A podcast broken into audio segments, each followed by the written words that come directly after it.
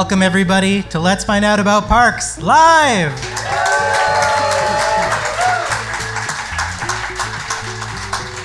I'm Chris Chang Phillips. And I'm Trevor Chow Fraser. Let's Find Out is a podcast about the history of Edmonton, Amiskwaci Waskahigan, on Treaty 6 territory and Metis Region 4. We take questions from curious Edmontonians, like you all, about local history, and then we find out the answers together. Let's Find Out is a proud member of the Alberta Podcast Network, locally grown, community supported.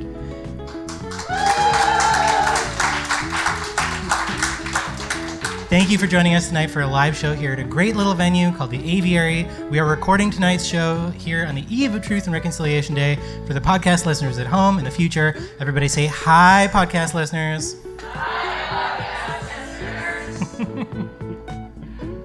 We have a great lineup of speakers tonight to get us inspired to think big about parks and natural areas.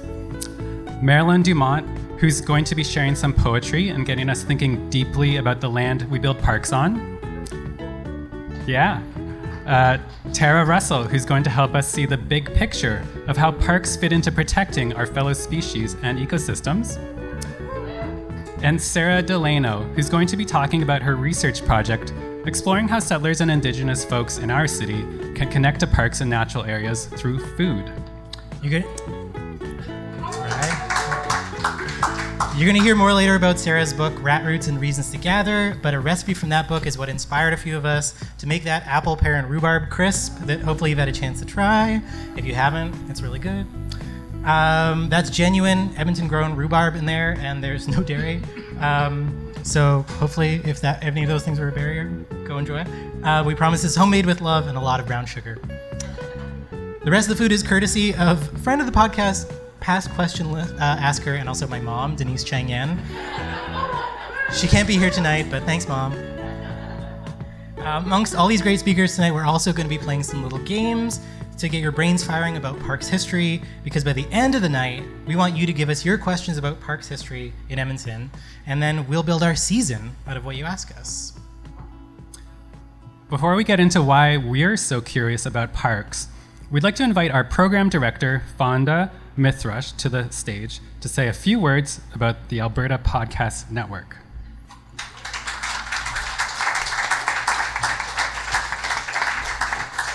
Hi, thanks everyone for coming, and thank you so much for inviting me to say a few words about the Podcast Network. The Alberta Podcast Network is um, a group of independently host podcasts throughout Alberta. A lot of them are in Edmonton. It was created by Karen Unland, and now I am the program director. I have been since 2020. And uh, the topic tonight is really cool and close to my heart because I come from a family of arborists and urban foresters. So this is gonna be um, really cool, and I'm really interested to hear all everything that you're talking about. So thanks everyone for coming. If you want to hear about more about the podcast network, go to albertapodcastnetwork.com and check out some of our some of our offerings. We have a newsletter that comes out every week with a playlist of all the episodes, so you can sign up for that on the website too. Thanks so much. Have a great night.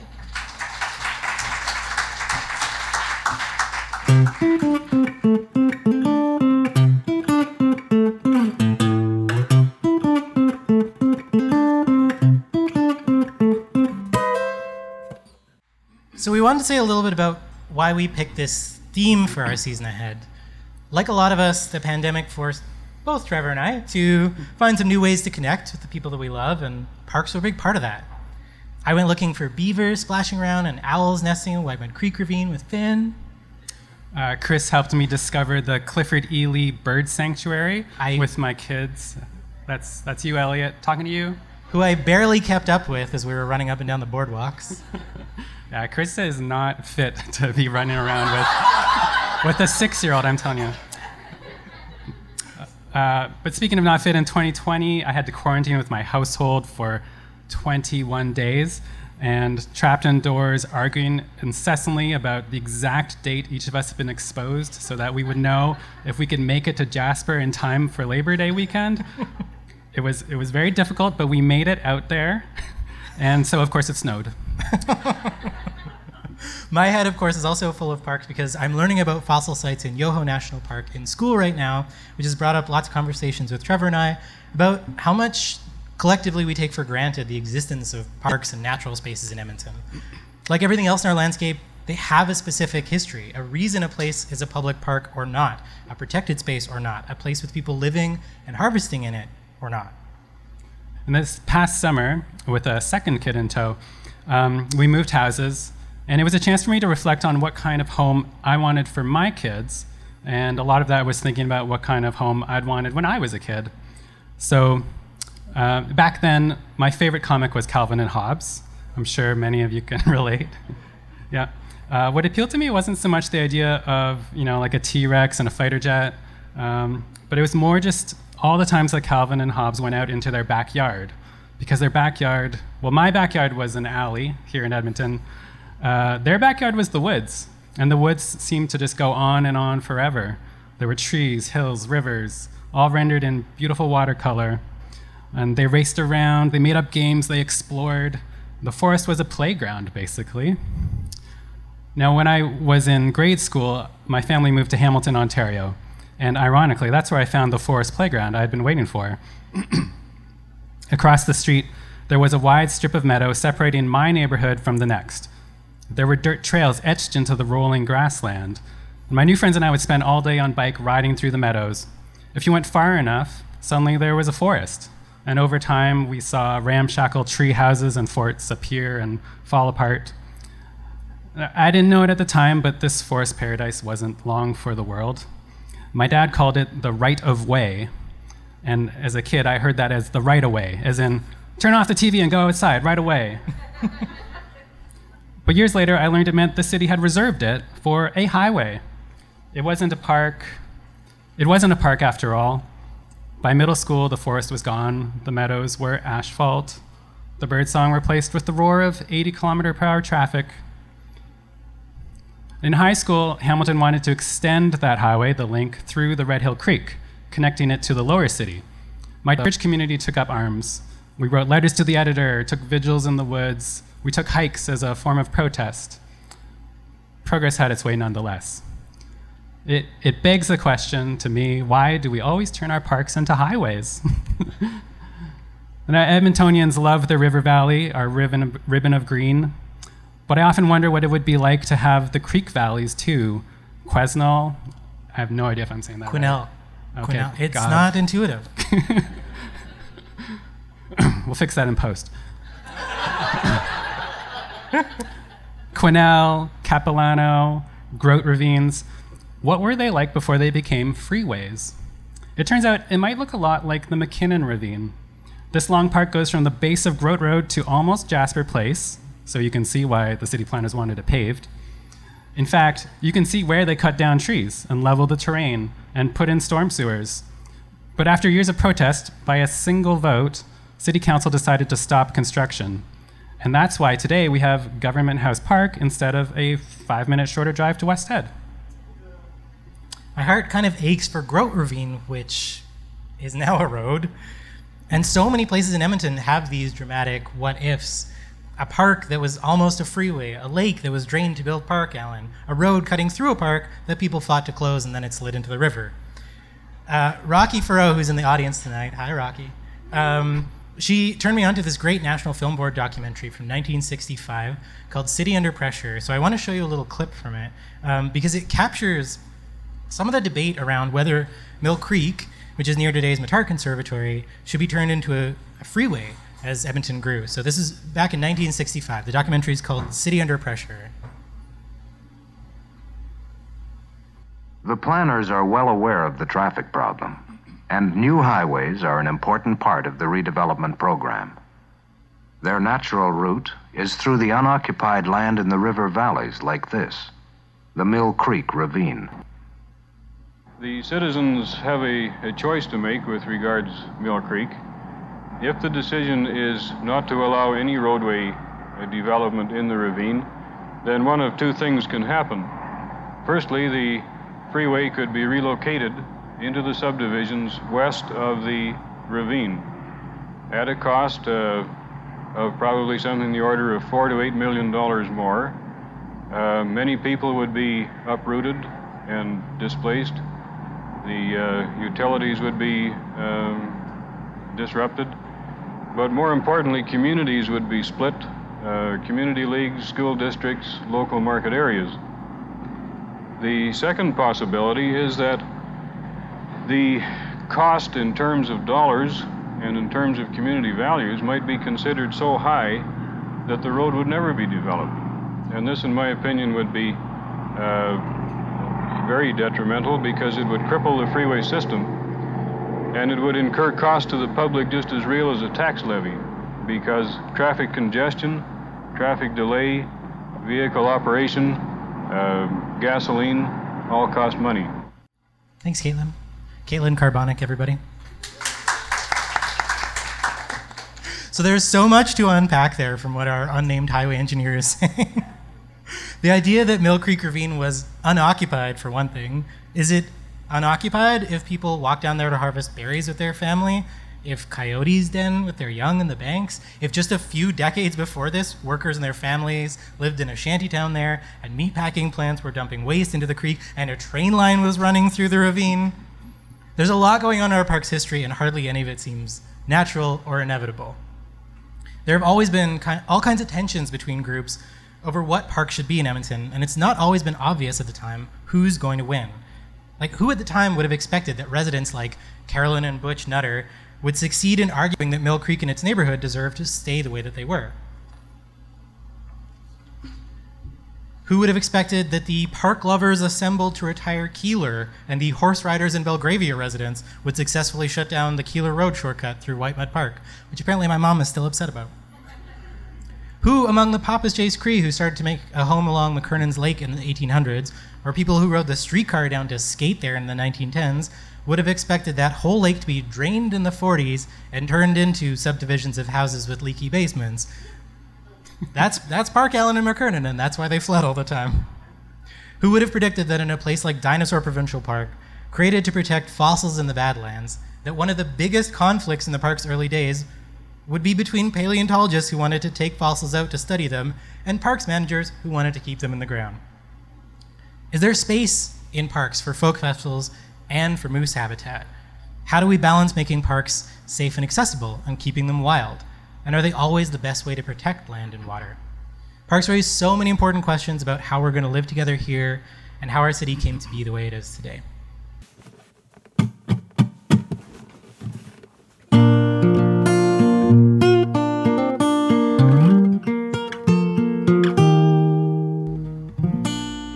Want to keep you thinking about these questions and generating more of your own uh, by helping you get to know your neighbors at the same time. So we're going to do a little game. Um, when you came in, you should have grabbed a card with the name of a park or a natural area on it, hopefully one that you've been to or are familiar with at least. So, what we want you to do is take that card and go find other people who can tell you a story about that place. Every time you can find someone who can tell you a story, you can get a sticker. Uh, do, do they have the stickers? They should have stickers. You should all have stickers as well. If not, you can grab some more. Um, yeah, so go find people, get stories, get stickers for the stories. If you have a story about that place, that counts as one. So And- go ahead and put it on the card. There is a prize. The first person to get five stickers on their card You really had to gametize it, eh? uh, yeah, the first person who gets uh, five stickers on their card and can share all five stories will win a little prize. Yeah. All right, so get to it. Find five stories about your Parker natural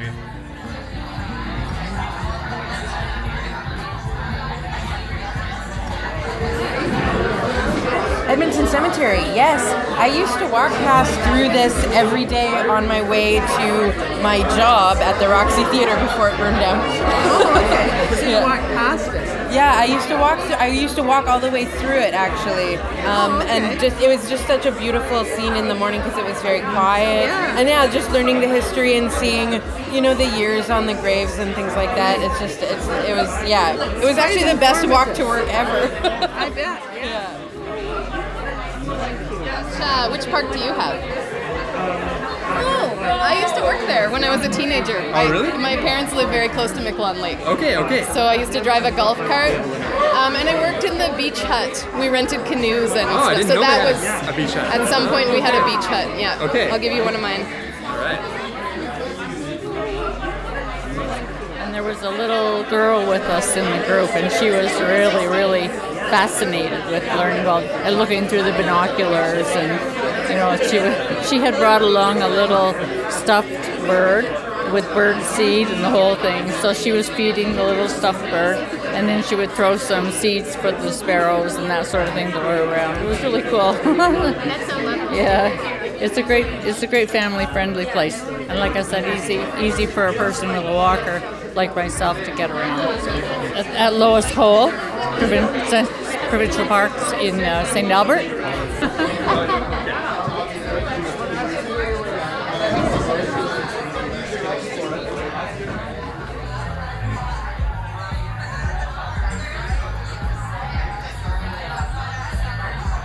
Okay, we may we please present our winner of uh, the sticker exchange.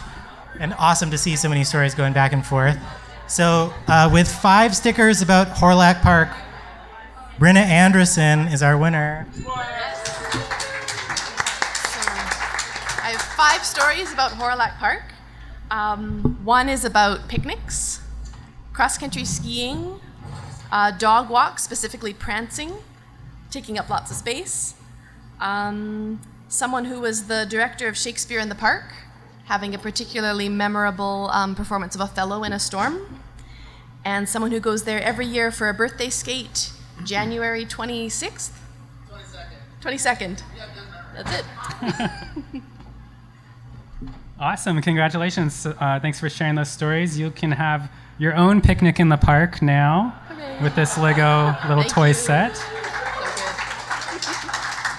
And uh, and they oh, also there's a caribou here. Sorry, to clarify for the listeners, that's not a real caribou. I think that would be illegal. It's a it's a stuffed caribou, which maybe sounds worse, but.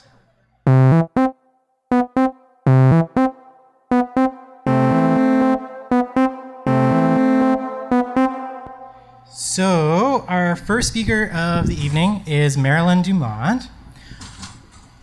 Marilyn is a Métis poet, writer, and professor, and teaches for the faculties of Arts and Native Studies at the University of Alberta. Her four collections of poetry have won either provincial or national awards: "A Really Good Brown Girl," "Green Green Girl Dreams Mountains," "That Tongued Belonging," and "The Pemmican Eaters."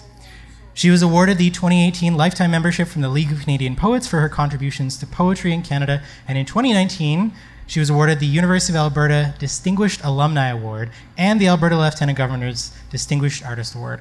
Her writing is funny and warm and illuminating, and so is she. Uh, please welcome to the stage uh, Marilyn Dumont.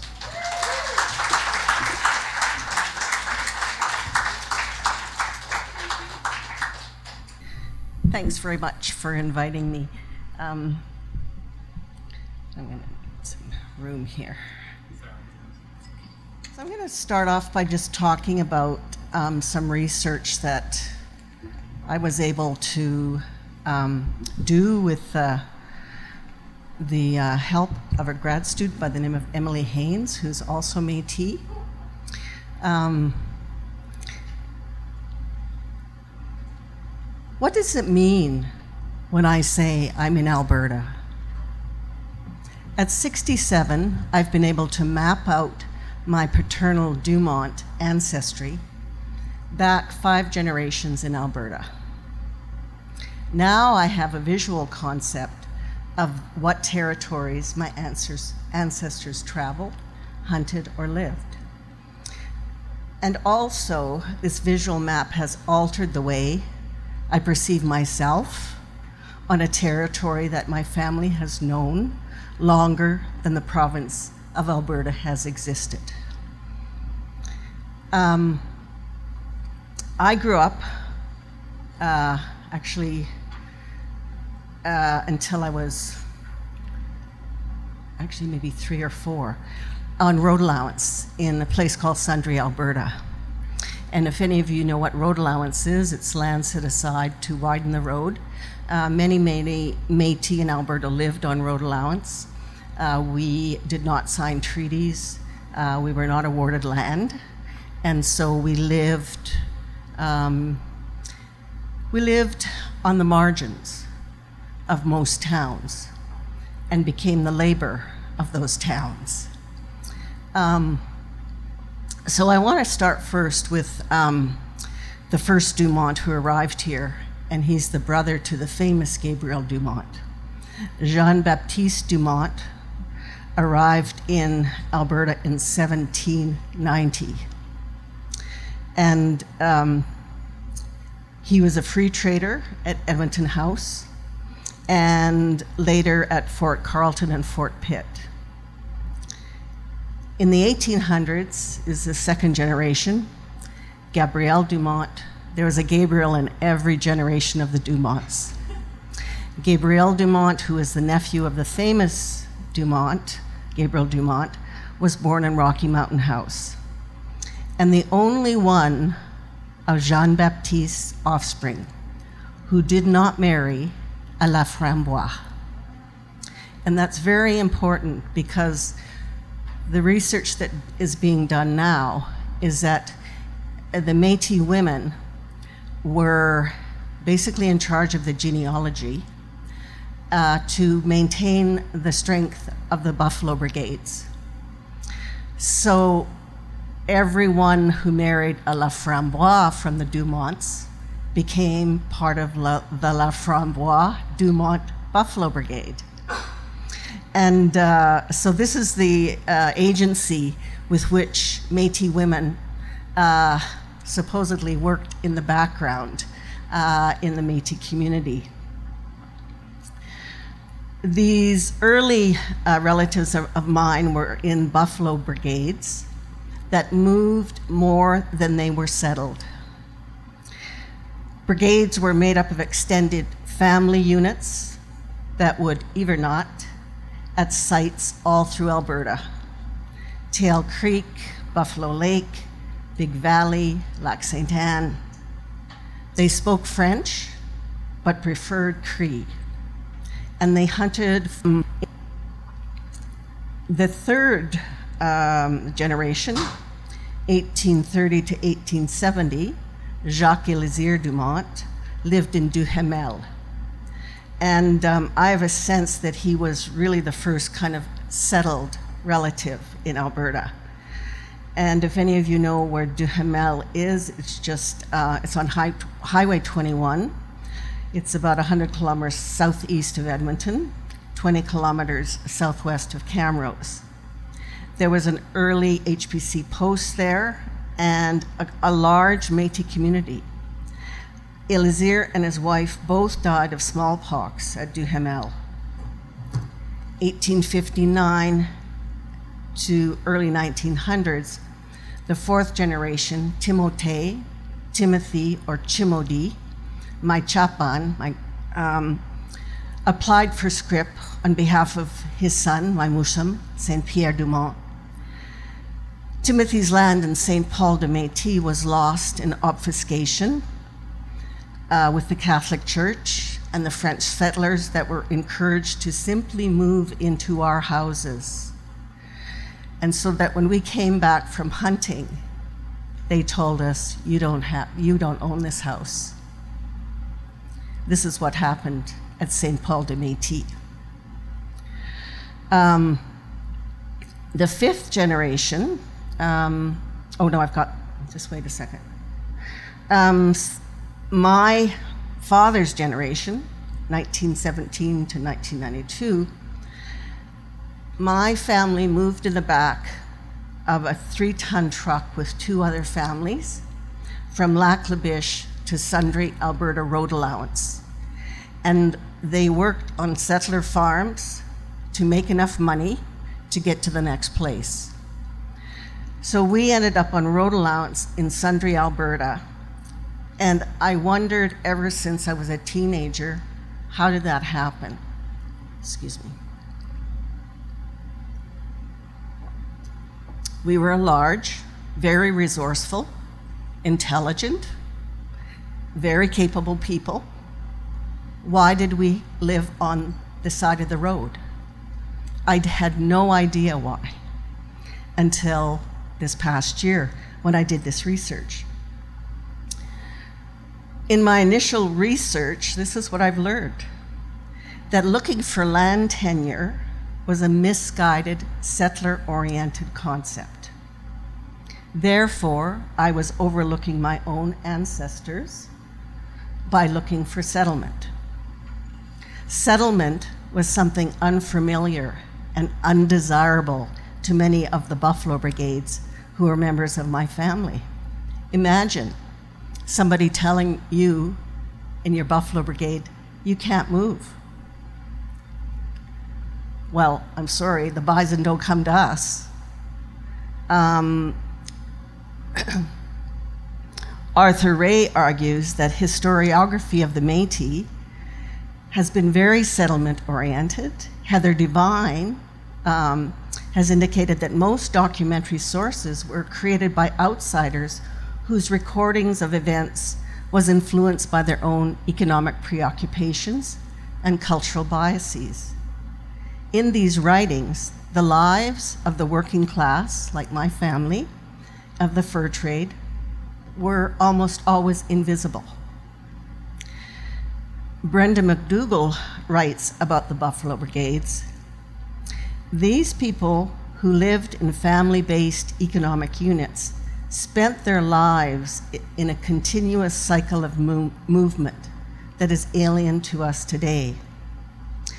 This settler oriented bias, coupled with generations of land dispossession, scrip corruption, obfuscation, homestead abandonment, and poverty, left my family as squatters on land we moved across following the seasonal migration of bison in the mid 1800s before Alberta was a province. I have another understanding about my own history, which has been shaped by misleading historiography. The Trottier Brigade at White Horse Plains began wintering further and further west in the 1850s. Macdougall argues that the Metis and Red River were not the first out onto the plains. Instead, they joined other Metis who had made the plains their home since the early 1800s. So, all of these iconic uh, pieces of text that we might read about uh, Red River settlement and how they all went hunting there, and sorry, folks, we were doing it here way before they did. And uh, Alberta is not known as a place for Metis, but it really is. It is the only province that has eight Metis settlements. There used to be 12, but four were decommissioned. Um, so, my orientation to what I've read all these years is really heavily biased. Um, not that I didn't know before, but this visual aid and, and the research made me look closer at the historical time periods, and it really informs a different part of me now. And it's pretty clear to me that my family's territory became increasingly controlled by settler colonialism until my family territory was reduced and we were forced to take homesteader scrip. My parents never spoke nostalgically about where they came from. 60 years hence, their desire to revisit the places they fled was only mentioned because of the familial connections still there. But where we came from and how we got to road allowance in Sundre was something I thought a lot about, but I didn't know how to find answers to. but in my own oversight in not, in not researching family territory was about a story that was not supposed to be carried. This story was to be left behind. Unfortunately, this story wasn't picked up like so many th- things that the Metis carried. They carried their doors in their carts because that's what you could jig out on on the prairies. and also you had a door for your new house. They traveled with holy water and their priests, and um, but this story was not to be picked up and carried to the next place. The stories we didn't carry were supposed to be obscured by our education and socialization in the nation state of Canada and in the province of Alberta. We forgot our territories. We, sorry, we forgot where our tor- territories were, just as the nation state didn't acknowledge our way of life because we eschewed settlement. And we, therefore, became ghosts on our own land because our way of life was not recognized or awarded. My conceptualization, conceptualization now is that I'm not in Alberta. Alberta is on the land of my Metis ancestors and treaty relatives.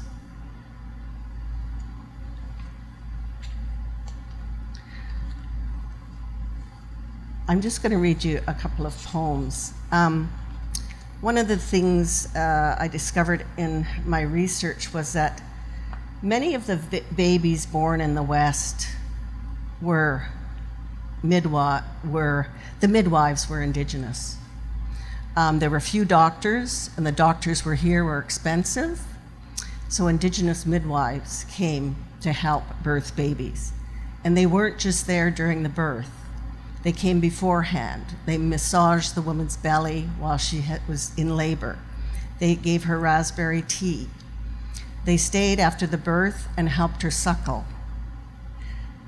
So, most of the babies born in the West were brought to this world by indigenous midwives. This poem is called A Nation of Indigenous Midwives Delivered This Country. And there's a word in here which is song. And it's, um, it's essentially a baby swing, where, for example, you would hang, uh, suspend a rope from that corner to that corner. So you'd have two ropes going across. You fold a big flannel sheet in it, put the baby in it, and it's right over your bed. And when the baby cries, you just give it a little push. Wee whip song. A nation of indigenous midwives delivered this country. Brown bent women singing water circles, rain suckling, minnows threading. Babies licked to sleep, swinging, threading through wee weep song. Flannel wrapped babies suspended by ropes strung corner to corner of the room, within easy reach of a brown hand lulling our sis to sleep. Dark woman circles brooding litters, women with strong minds and swings across their beds, suckle minnows to sleep through water veins, water webbed, suckled minnows threading through swoop fluid diving, brown hands massaging the belly of the motherland, steeping wild raspberry tea for the coming labor.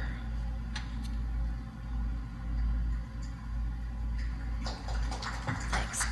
And I'll just read you one more. Um, this is uh, Governor Simpson. Um, I was telling people, someone at the table, anyways, when I was talking, we didn't know much about my mother's history because Dumont, the new Dumont name figured largely, and everyone, everyone wanted to know about that. But my mother is, uh, comes from the Dufresne and Vaness family. Uh, Francois Dufresne, they were both interpreters at Onion Lake. Francois Dufresne is the illegitimate son of Chief Factor Rowand. Chief Factor Rowand had many illegitimate children. And uh, Francois Dufresne, my chapan, happens to be one of them. Um, and um, so this is Governor Simpson,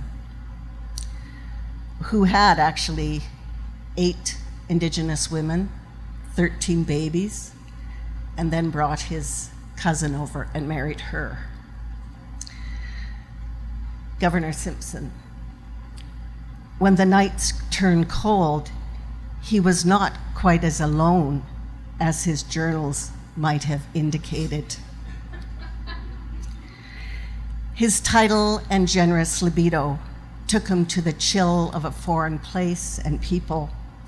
His, his desire for Indigenous women caught him with his palisades down. Unfurling his Pur- Puritan corkscrew to eight Indigenous women and 13 babies. His inclination for Cree Metis women's silken breasts warms brown against his sin. Their smell of smokewood, his own stench of loneliness and fear. Inside her rabbit fur blankets, comforts, but haunts his struggle. The struggle with his belted pinstripe pants, but inevitable return to his washerwoman, brown wives and daughters offered the randy Scotsman, who is salt pocked with guilt and shame.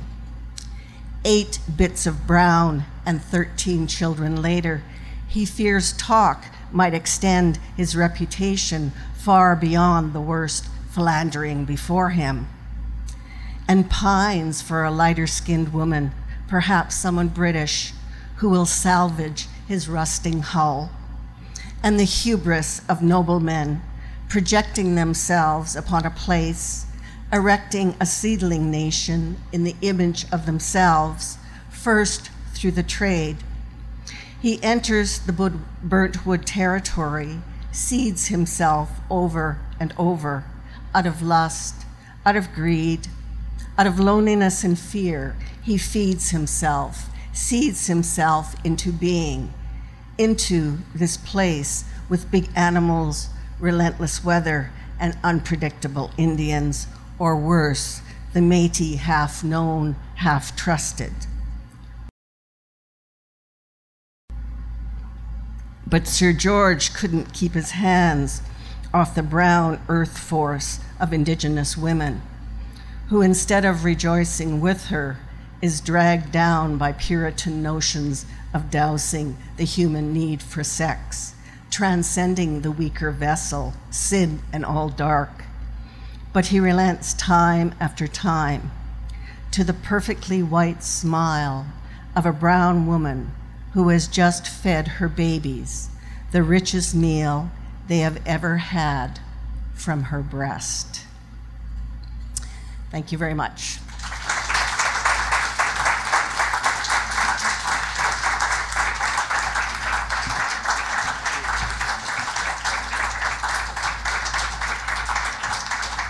Thank you, Marilyn. That was uh, fantastic. Thank you for sharing your poems and your stories.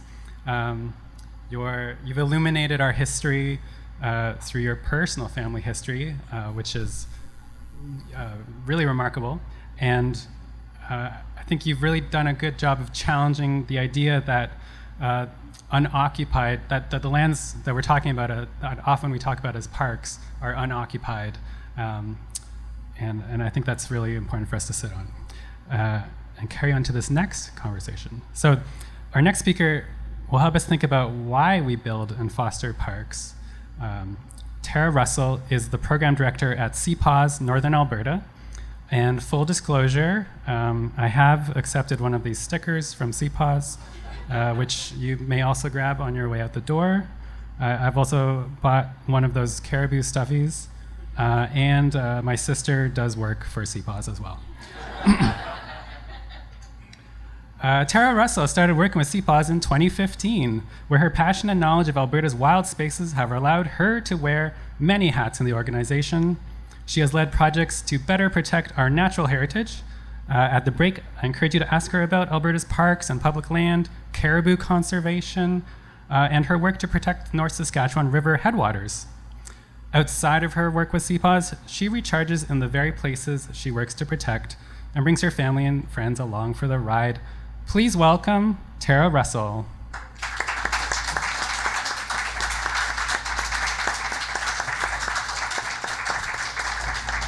Awesome. Um, thanks so much for having me and inviting me, Trevor and Chris, to your podcast.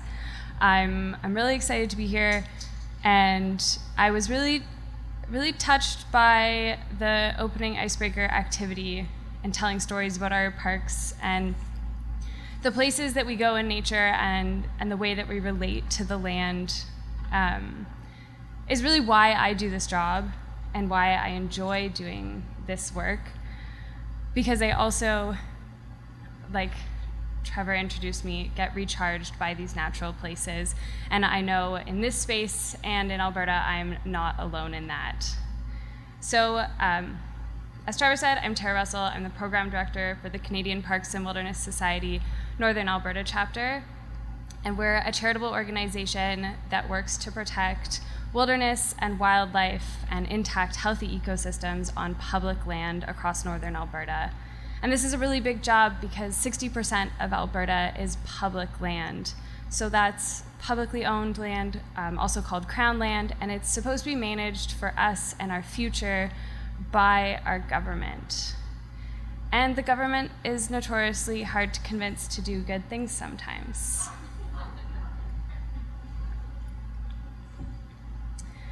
So, what is a park? What are we talking about today? I know we all started looking at our um, local Edmonton area parks, but broadly, a park is defined as a clearly defined geographical space recognized, dedicated, and managed through legal or other effective means to achieve the long term conservation of nature with associated ecosystem services and cultural values. And that's a bit of a mouthful, um, but practically in Alberta, that looks like some of our very well known areas like Banff or Jasper National Park, Elk Island, if anyone has visited just out of the city, or Wood Buffalo National Park. Um, all of those are national parks in Alberta, and they are defined geographically um, with a boundary and managed by our federal government, by Parks Canada, for their ecological integrity. It gets even more confusing in Alberta because we also have provincial parks. And our provincial parks come in about nine different designations. It's taken several of us to decipher them all, and we have spreadsheets tracking what they each are supposed to do. But at the core of it, these areas are managed by our provincial government through legislation that is dedicated to protecting those areas. And many of you are likely familiar with some of the beautiful ones around here. I saw Clifford, uh, the Clifford E. Lee Sanctuary, which is a natural area, and I'm sure many of you got out this summer to some of our provincial recreation areas to go camping. And then another layer down, we have our municipal parks. And those ones are great, such accessible places for access to nature, but maybe aren't always managed by the municipalities or cities with nature conservation as the number one intention.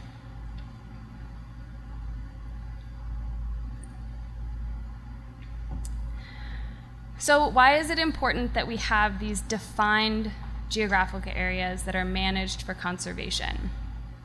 Well, first of all, a lot of the scientific evidence is showing us that parks and protected areas are our best way to halt biodiversity loss and to combat climate change and build our resiliency in the face of climate change.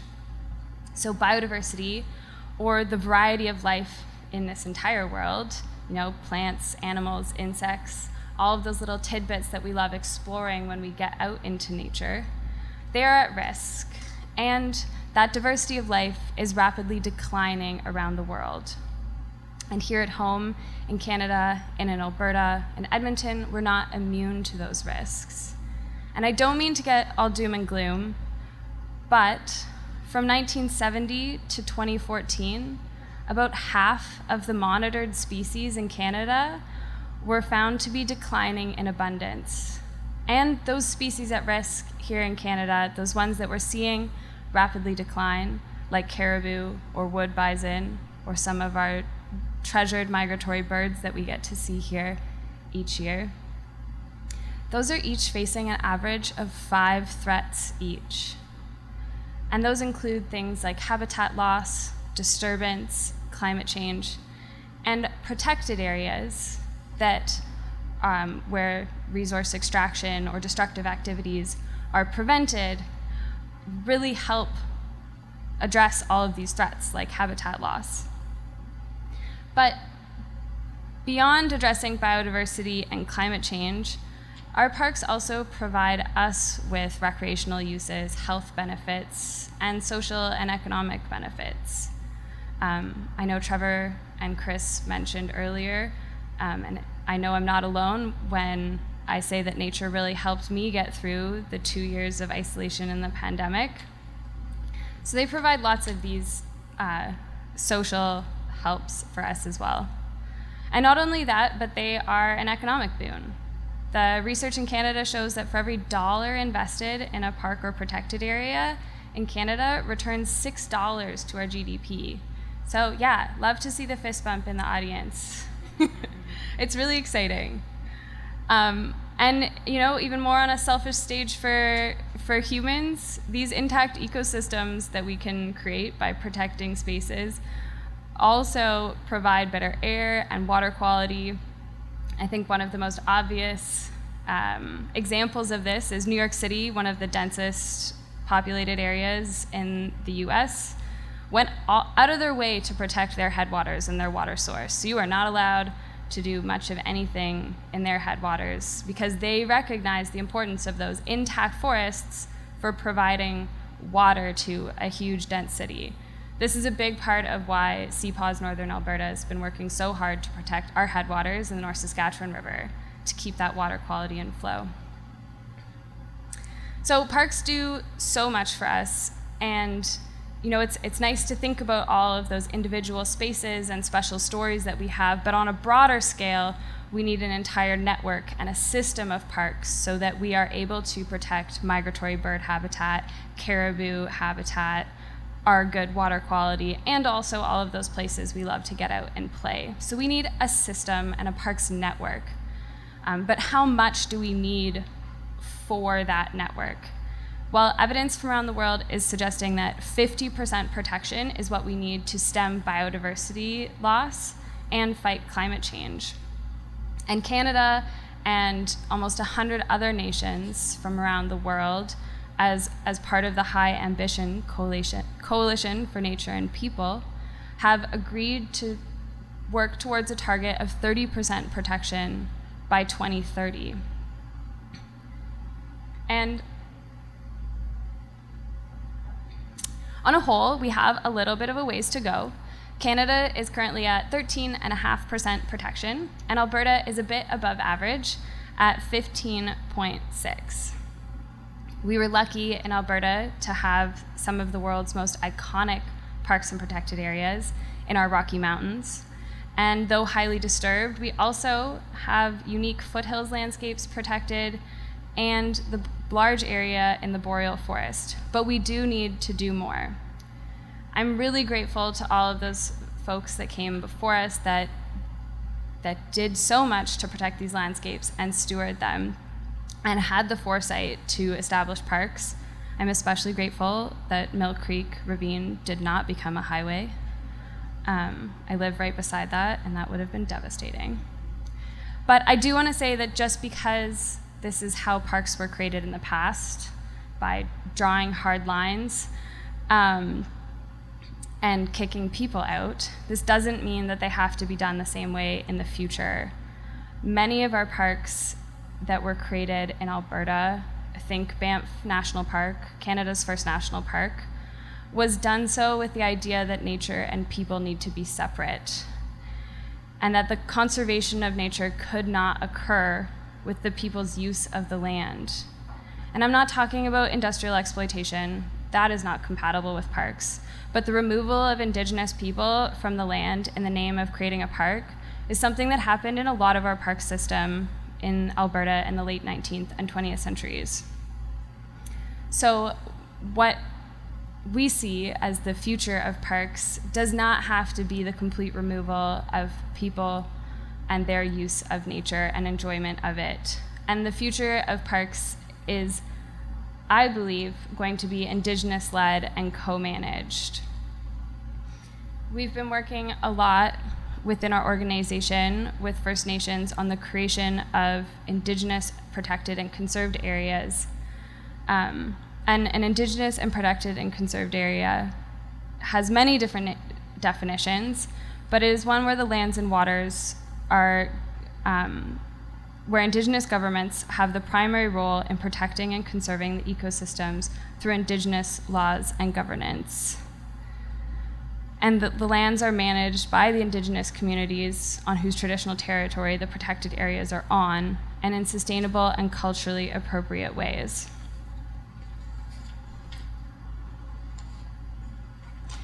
So I'm really looking forward to a future where we have connected protected areas networks that are co managed or managed by Indigenous communities across the nation.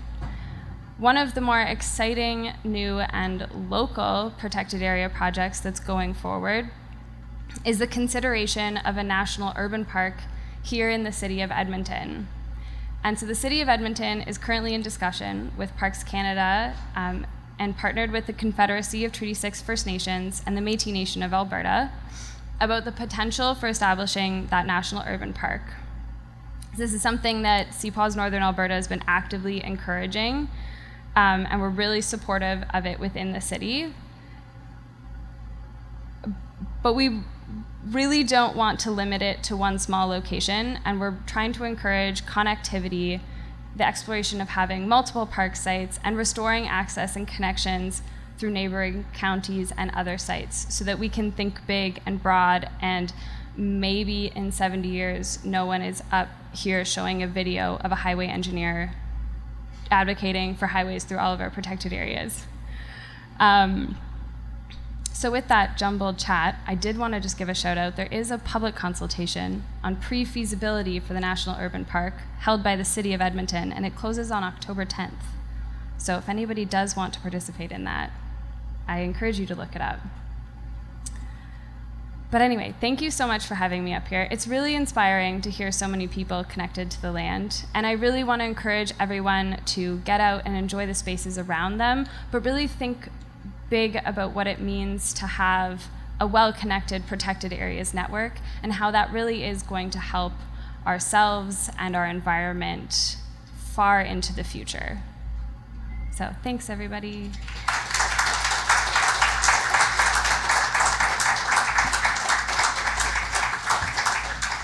Thank you, Tara Russell. And with that, we will take a short break let you digest all these thoughts about parks.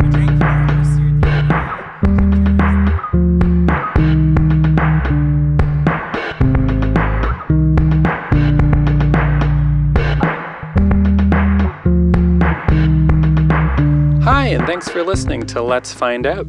We're coming up on the last segments from Let's Find Out About Parks, a show we recorded live at the Aviary on September 29th, 2022.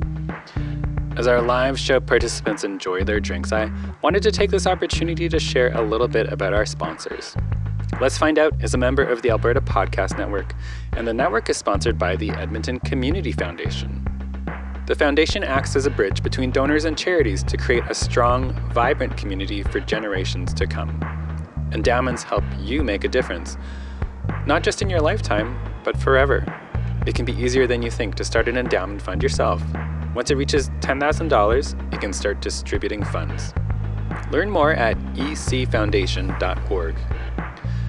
And I encourage you to check out the Alberta Podcast Network, home to over 30 unique podcasts from Edmonton, Calgary, and Red Deer, covering sports, pop culture, life and work, and more.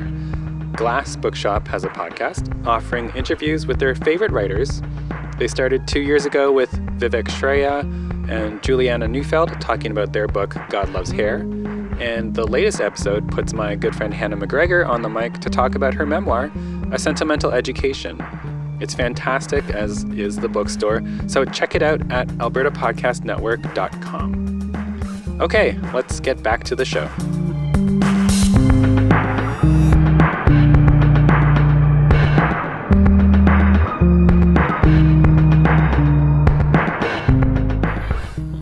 So we're going to hear from one more speaker tonight, and then we're going to do another little thing together, and then we'll be opening up our story garden for your questions. Um, So, our next speaker, Sarah De Lano, is a mother and a language instructor.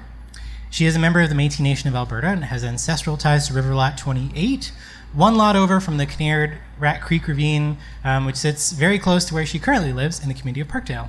She harvests plants and berries in the ravine with her daughter, who helped make the delicious crisp today. Um, and uh, Sarah's recently completed a community based research project, the recipe book, that I think is really amazing. And I saw her talk about this once, and I was like, please, please come share more about it with us. Um, because it has so many interesting insights into diversity and green space and urban agriculture. And I just think it offers a really fascinating window into what it can look like to have people in parks in the city. So, Sarah De Lano.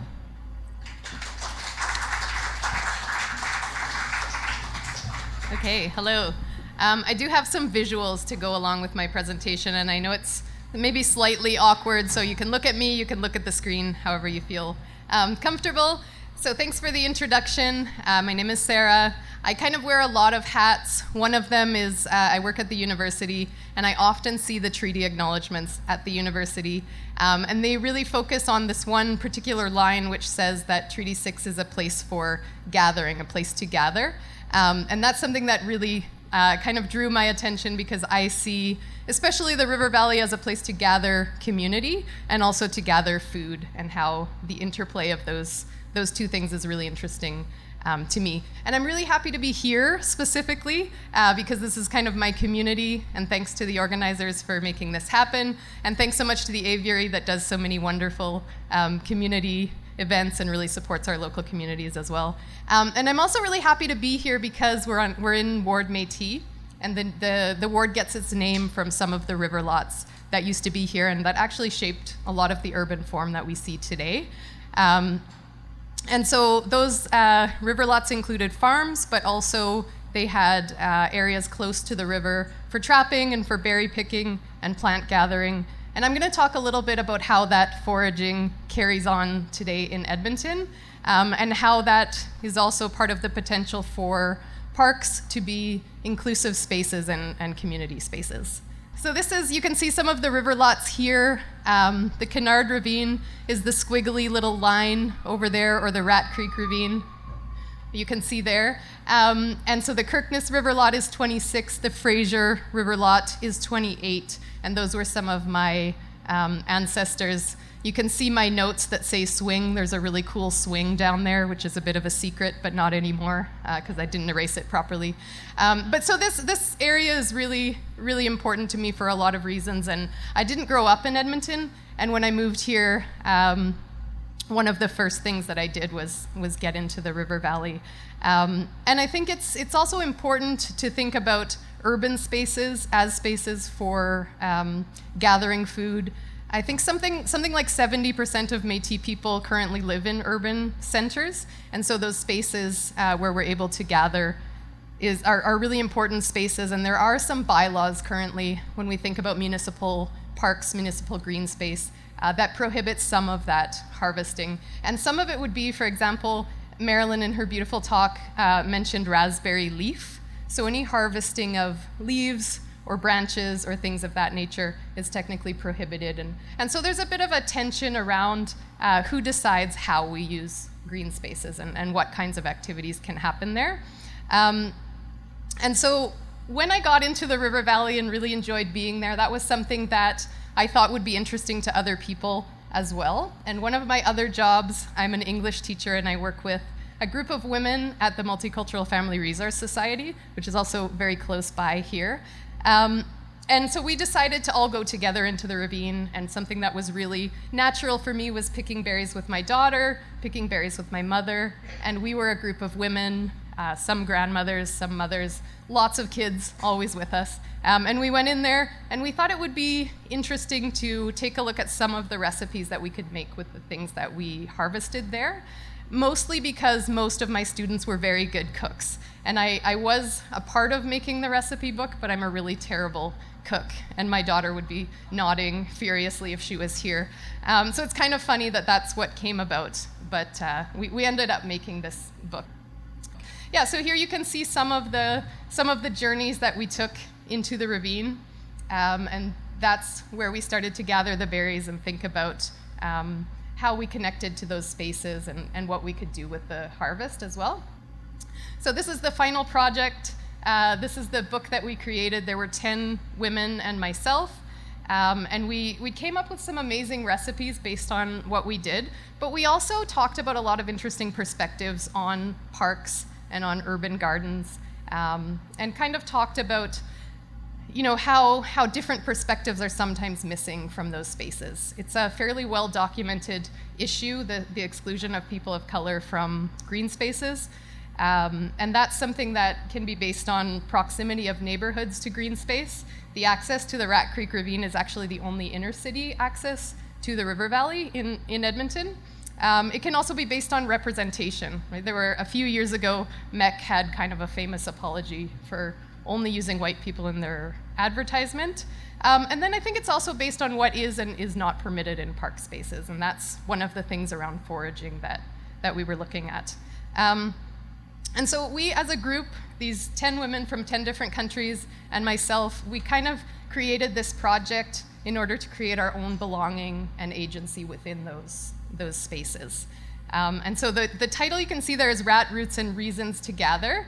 The rat roots, we kind of considered this our journey through the research process. These are the two thesis questions. You don't need to read through all of them.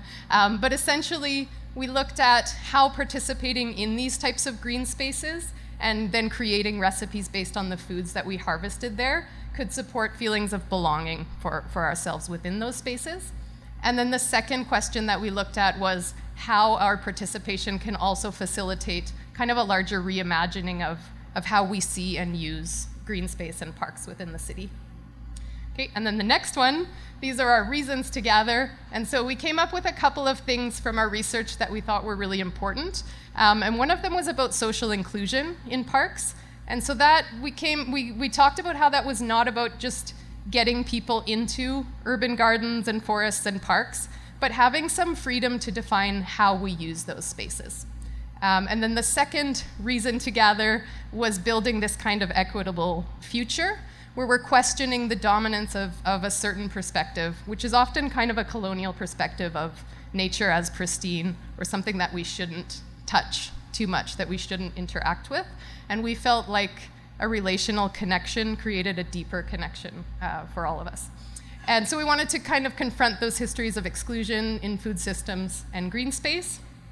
Um, and then the kind of the, the last thing that I wanted to say is just that I, I think it's really important to highlight how different cultures, not only indigenous cultures, but different cultures uh, in general relate to river valley space and park space, how that's been done historically and also presently, I think is really important. And just kind of opening up how we understand plan and manage the space. So not necessarily we're selling you a certain a certain idea, but more that idea that there are a lot of perspectives out there that can be helpful in terms of of managing those spaces uh, in a good way. So you can read a little bit more about that in the book.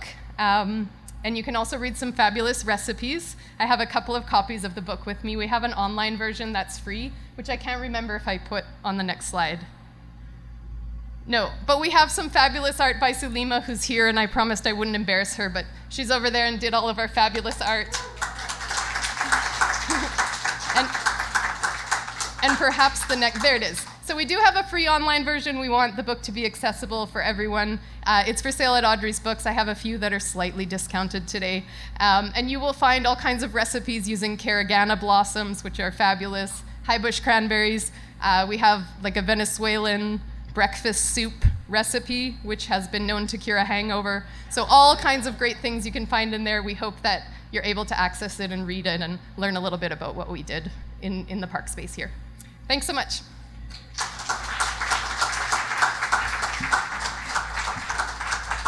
Thank you, Sarah. Thank you, Sarah De Lano. Um, thank you for taking on that, taking us on that tasty journey into our backyard and for showing us that we all belong in our backyard and um, helping inspire us to start journeying into the river valley. Um, so we want to kind of bring things together at the end of the night here. Uh, we have one last little activity that's going to help you reflect on these three wonderful speakers and because I tweaked it since we Oh, came up with this concept. come on. so on your table, I came around and dropped a little more like brain food. Um, so you can just use that brain food to start talking. You don't have to like make that the be all and end all of your conversation. What I want you to do with your tables is collectively come up with five questions about parks history in Edmonton that could start with that little thing on your table, or they could just start with everything else we've been talking about tonight. The goal, of course, is to build questions for our story garden. So, good questions for Let's Find Out are questions that are answerable, uh, not Googleable, and they're about history, so the past, which is like, I feel like pretty easy to do.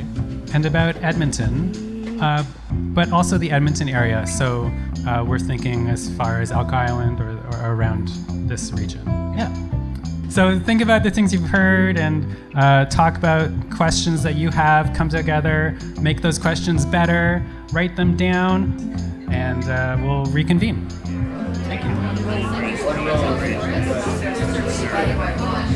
look at the history of the city, it's gone through, you know, like riverside mining and log floats going up and down, and so like our parks are, are quite a bit younger than we actually realize. So I, there's, I think there's lessons about resilience and regrowth in there that would be interesting to hear about. Tree line was the First Nations were settled and they would s- spend the winter there. And I never really saw that because I was too young, but we, s- we picked that up when we got older and saw, and we found some of the stuff to left behind, and it was really, really neat. We got left behind along the fence line in, on the field. What did you write down? I wrote down, I saw an onion or chive plant along the river in Government House Park. Why? How? That's a good question. Can't Google that. Can't Google that. But I, I don't. Yeah. No, you read it. You read it. little manual for the identifi- identification of our trees in Edmonton. I love that. Huh? Yeah. That would be- follow Dustin Beecher? I guess that. What's up? You follow Dustin Beecher? Like which of it? All right, Yeah, all right. I'll write his name down. I think he's been a guest on your podcast. Okay. was connected to the Papaschase Cree Reserve. And I want to know the transition between the Papaschase Cree, the city, and the McTaggart family and how that land ended up being under the purview of the U of A. So I think it's uh, really, That sounds like a good question. yeah, yeah. I've been actually in the, the mansion, the house, McDonald's. Yeah, because uh, my family friend worked for them, my family, so. All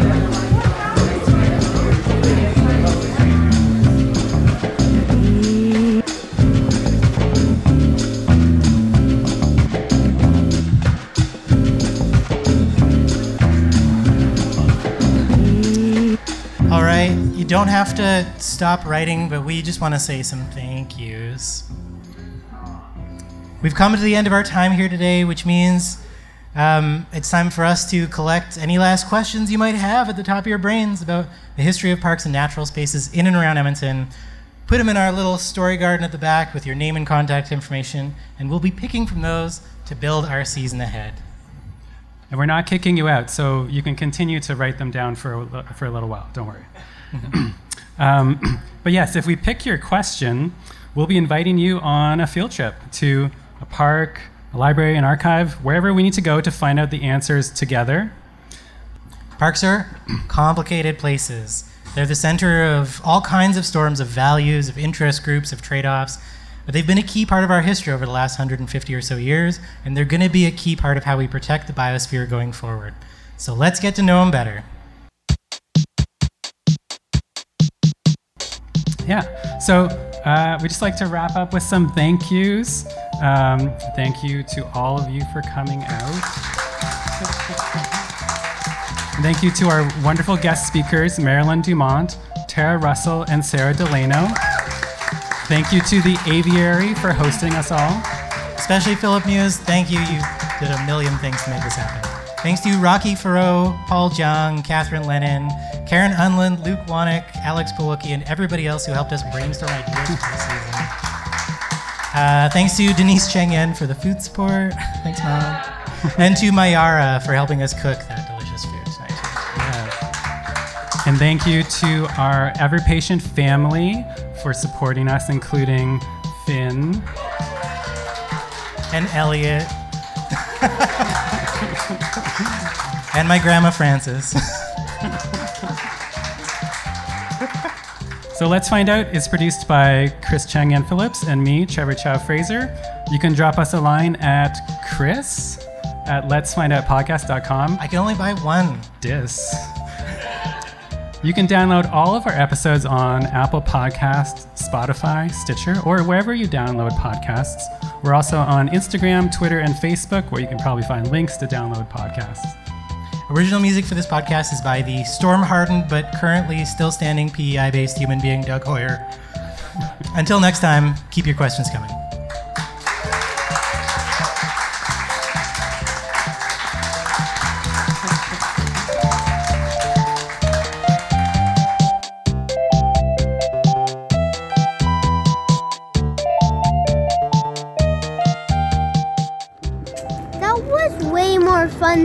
Thought it would be. I thought that it was gonna be way more boring, but instead it was really fun. I I thought that it was just gonna be talking and doing adult stuff. But instead there was coloring. There was food. Cookies, fruit, even things for kids to drink. Not at all boring adult stuff.